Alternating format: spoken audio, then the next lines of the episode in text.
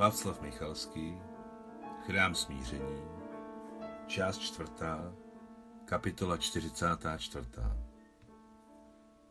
V den vítězství 9. května 1945 se všem zdálo, že tak ještě týden, dva a dlouho očekávání otcové, synové, dcery, bratři a sestry se vrátí na rodnou hroudu. To se lehko řekne, ale těžko splní.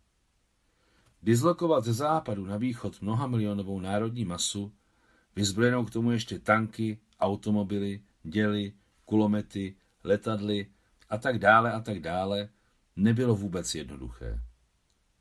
Ukázalo se, že je to velmi složitá, těžká, lopotná a odpovědná práce. Demobilizace těch, co čtyři roky bojovali. Pěchota, tankisté, dělostřelci, ženisté, námořní flotila a letectvo obrovské země, jejíž vojensko-průmyslový komplex se jako setrvačník roztočil na plné obrátky ničivou silou. Ano, první transportní vlaky odjeli do vlasti, ale museli jich být tisíce. Země čekala. Země tak veliká, jako není jiná na světě, vykrvácená občanskou válkou, represemi, které nikdy od roku 1917 nepřestaly, napůl zničená německo-fašistickými okupanty a jejich spojenci. Země, která v sobě našla sílu zlomit nepřítele, jásající a vyčerpávaná každým novým dnem očekávání. Čekali všude, jak na západě, tak na východě, severu i jihu. Čekali nejen lidé, ale zdálo se, že i každý stromek a hrbolek na všech 11 milionech čtverečních kilometrech země.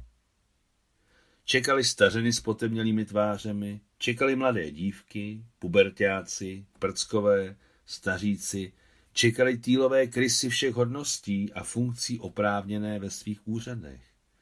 Čekali stovky tisíc zavřených v sovětských koncentračních lágrech, včetně těch, co prošli fronty, čekali mrzáci, kteří se zvládli vrátit z války za cenu prolité krve a zranění. Čekali všichni. Čekali všude. Vždyť přežili velkou vlasteneckou válku. Osvobozeneckou válku ne na život, ale na smrt. Pomalu, ale přece, demobilizace pokračovala krok za krokem. Ne každý den, ale stále častěji se do osady vraceli frontoví vojáci, jak zmrzačení, tak i celý. Stal se takový zázrak, že otec a syn čtyři roky bojovali v útočné frontové rozvědce a přišli spolu domů bez jediného šrámu. Jejich příjmení bylo Gorjunov.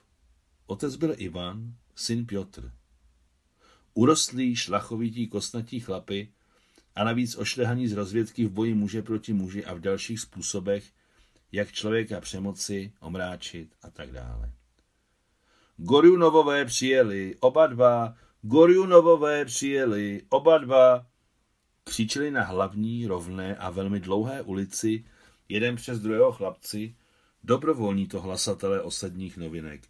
Gorjunovové přijeli, oba dva. Ve vzduchu vonila, jako vždy, slunečnicová semínka, přesněji řečeno pokrutiny, které se z nich vyráběly. Jasný, trochu mrazivý prosincový den ještě neskončil, ustoupil k mně, i když bylo pozdě odpoledne a do večera zůstávala jen chvilka. Byly dva, tři stupně mrazu, nevíc.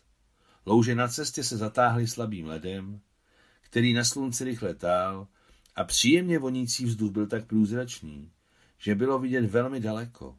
Například, jak na vzdáleném konci ulice, něco přes kilometr, neméně, Výjíždí z továrních vrat závodu na výrobu krmy v ředitelské auto, osobní černá MK a vypouští z výfuku modrá kluba dýmu, evidentně se motor ještě nezahřál.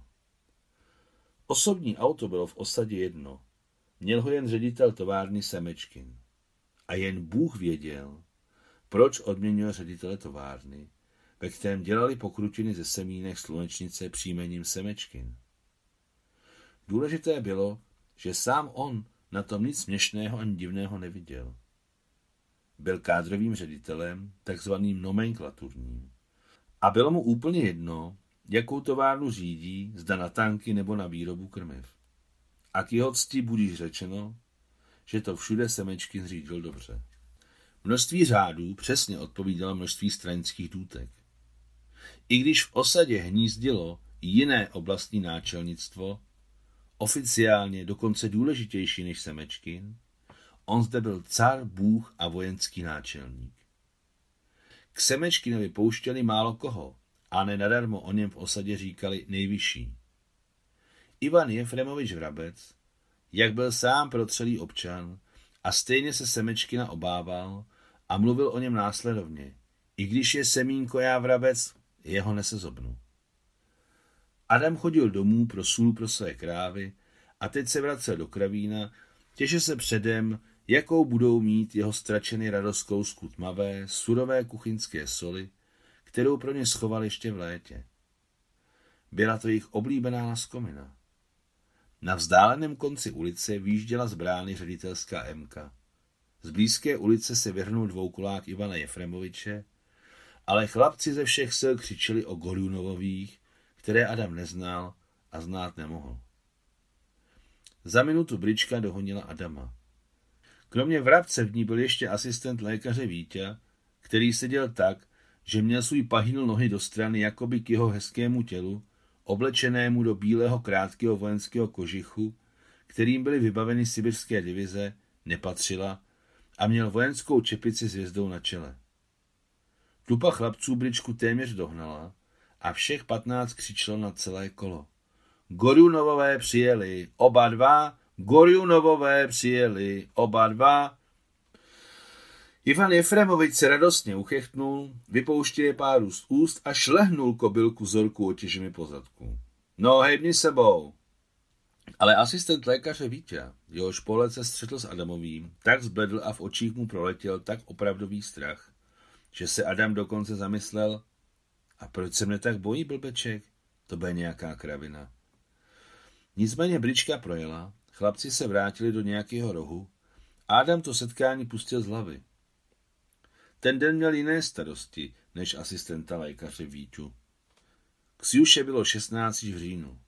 Glafira Petrovna jí vydala občanský průkaz a dnes řekla Adamovi, nešel do práce. Nebudeme mít přece nelegálně narozené děti, že jo? Jsme v osmém měsíci. Ano, je prosinec, řekl Adam. Brzy bude nový rok, pochopil jsem. A mrknul na ní svým emailově modrým okem. No přesně tak, rozářila se Glafira a pak se její čistá, krásná tvář zamračila a na čele si jí udělali vrázky. Ale najednou se opět usmála a pronesla rozhodně sitým mladým hlasem. A ono je to vlastně dobře. Co schořelo, to schořelo. A my za to nemůžeme. Bůh to vidí. Zítra ve 12 umne na matrice. Za svědka půjde vrabec a také já. Smím, radila jsem se o tom. Když Adam večer Ksenii řekl, že zítra ve 12 musí být na matrice, ta dlouho mlčela a potom sotva slyšitelně řekla. Teď neusnu celou noc. Usneš. Počítej do tisíce a usneš. Druhý den, přesně ve 12.00, předstoupili novomanželé před jasné oči Glafíry Petrovny. Novou matriku postavila na novém místě, poblíž svého domu, takže Ksenie s Alexejem to neměli daleko.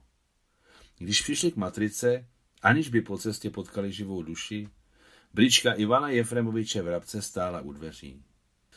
Kobila Zorka byla přivázána otěžemi za plaňku u plotu což se jí vůbec nelíbilo. Vrabec si přivázala příliš nakrátko k plotu a tak neměla prakticky žádnou svobodu pohybu. Předtím, než vešli na matriku, opravil Adam chybu Ivana Jefremoviče. Pracovníci matriky tam nebyli.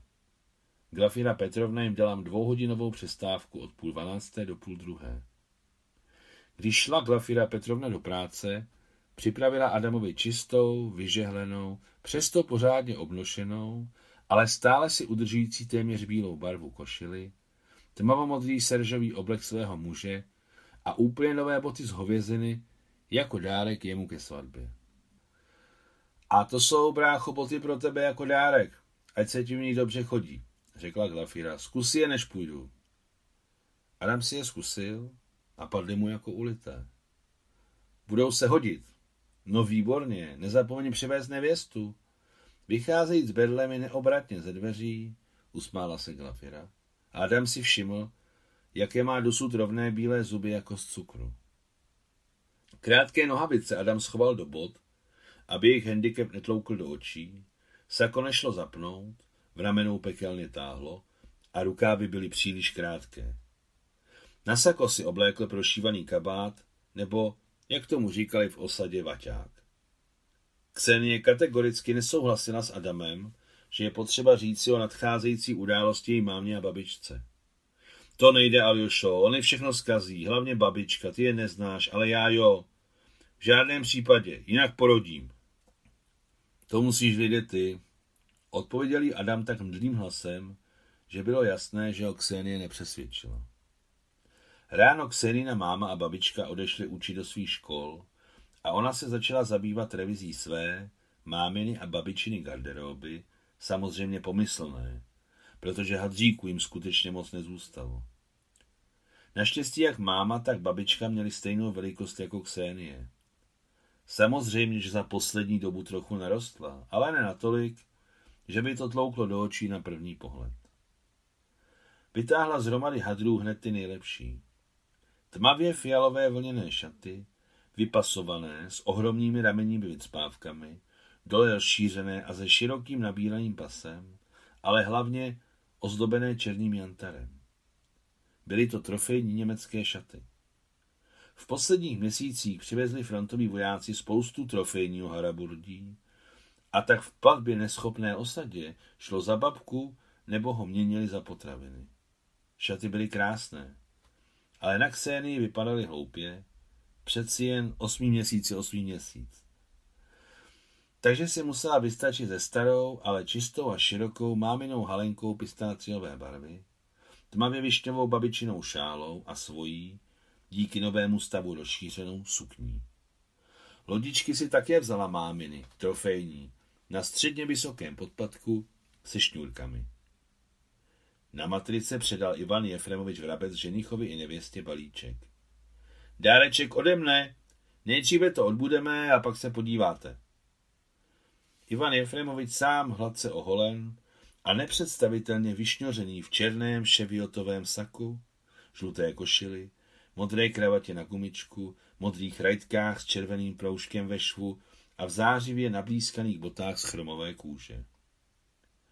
Glafira Petrovna se také vyšvihla. Měla sakost mavošedé slabé látky a spanými rameny, vlněné šaty plné tabákové barvy, nabírané v pase. Také měla všechno trofejní. A co měla Glafira Petrovna na nohou? To nebylo jako vždycky ve slavnostních chvílích vidět, protože seděla za slavnostním stolem a berle měla ukryté za ní. Tak, začala vážně Glafira Petrovna. Začneme s Bohem. A třikrát se pokřižovala směrem k oknu, i když na stěně za jejími zády vysely portréty soudruha Lenina a soudruha Stalina.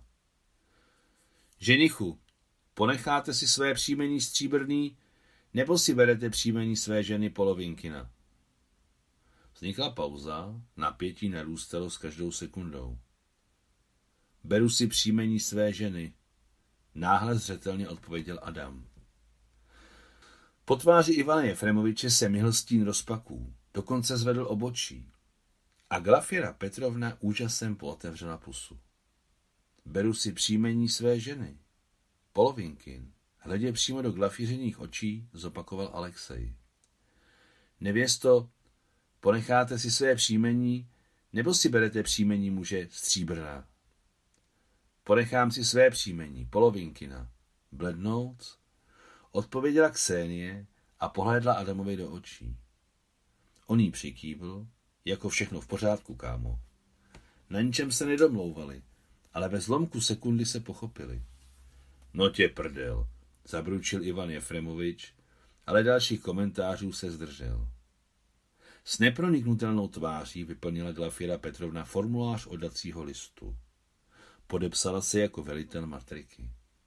Dýchla na kulaté razítko, které se zachránilo jako zástava oddělení z minulé matriky, plnými ještě mladými rty. Bylo stejné, které dala i na odací list Adama Alexandry. Tak teď se podepište tady u mne v knize, novomanželé moji drazí. Nejdříve ty, Kseňo, tak, a teď ty, brácho. Adam se podepsal svým novým příjmením. Nyní se podepisují světkové, pokračovala v obřadu Glafira Petrovna. Podepsala se sama, potom vrabec. Měl složitý, komplikovaný podpis. Glafira Petrovna vedla celý obřad v sedě. Ksenie se nahnula přes stůl, objala ji a obě zaslzely. Žijte, děti, na vaše štěstí, dej vám Bůh štěstí. Glafira Petrovna si otřela oči kapesničkem a utřela nos. Dej Bůh. A opět se pokřižovala směrem k oknu. Darovala nevěstě dvě trofejní kombiné a ženichovi boty, které si vzala ráno. A teď si rozbalte mé dárečky, požádal vrabec, připomínaje balíčky, které vrazil ženichovi a nevěstě, jakmile vešli na matriku. V nevěstně balíčku se objevil opět trofejní světle krémový střih na šaty a soudě podle objemu i na dvoje. V ženichově balíčku bylo nové důstojnické sako uniformy a jezdecké kalhoty ze stejné látky, které páchly ještě skladem. Všechno je nové, ani moucha na to ještě nesedla. Hrdě poplácela sako vrabec. Chtěl ještě něco říci, ale tu ho přerušila Glafira. Pojď, Váňo, oslavíme to. Kde máme zásoby? Vzala berle a postavila se. Ivan Jefremovič šel do tmavého rohu místnosti k nějaké skřínce a vzal z ní podnos, který byl ze závodní jídelny a na něm se skrývala čtyři štamprlata, karáfa s pokrutinovou pálenkou, solené okurky, již na kousky nakrájená domácí klobása a chléb. Vypili trochu pokrutinové pálenky a zajedli ji. Kseňo, ty si svoje nepozvala, to není v pořádku, řekla Glafira. Jistě.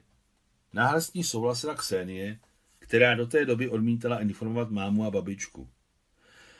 A je hotovo, řekl vrabec, teď už to neutečou. A proč by to dělali? Glafira si vzala Ksenii stranou a něco jí dlouho šeptala. Ksenie se smála a líbala Glafiru Petrovnu tu na tvář, tu na rameno, zkrátka narážela, zavírajíc oči do velké Glafiry, jako naráží ještě slepé štěně do své matky a skončilo to tím, že se obě nahlas zachechtali. To by stačilo, dobrácky nežený křikov rabec. Nechte ženichovi vzít nové míry, v tom cizím saku je dost narvaný. Adam poslušně došel z dárky do malinké sousední místnosti, která byla téměř zastavená skříněmi na papíry a dvěma psacími stoly, za nimiž sedávali zaměstnankyně. Volného místa v místnosti bylo trochu u dveří, tak se tam Adam převlékl. Ivan Jefremovič se z velikostí strefil přesně. Buď měl skvělé oko, nebo se to povedlo náhodou, ale povedlo. Ve své době byl Adam nadprůměrného vzrůstu, 179 cm. Sako sedělo jako ulité, bylo už nového typu. Takové v době, kdy byl Adam zdravý, roku 1942, ještě nešili. Ksenii se také hodili boty, které dostala jako dárek od Glafiry a slušel k oblečení. Adam narovná ramena, napřímil se, nadechl se splna hrdla a vyšel se ukázat. Když se ve dveřích sousední matriční místnosti na místo zašetšího ženicha v těsném saku s nesmyslně krátkými rukávy najednou ukázal urostlý krásný oficír vítězné země se širokými rameny, všichni strnuli. Takové jsem neviděla ani v kině, zašeptala Glafira Petrovna a do tváře se jí vedraly slzy dojetí. Tak tohle můžu, to je gvardějec. Byl uchvácen Ivan Jefremovič, který neměl sklony ke komplimentům komukoliv, o to méně chlapům. Tohle je můj muž, přimáškla se Adamovi na rameno Ksenie. To je můj muž, opakovala zvonivým, přerušovaným hlasem. Chápete? Konec 44. kapitoly.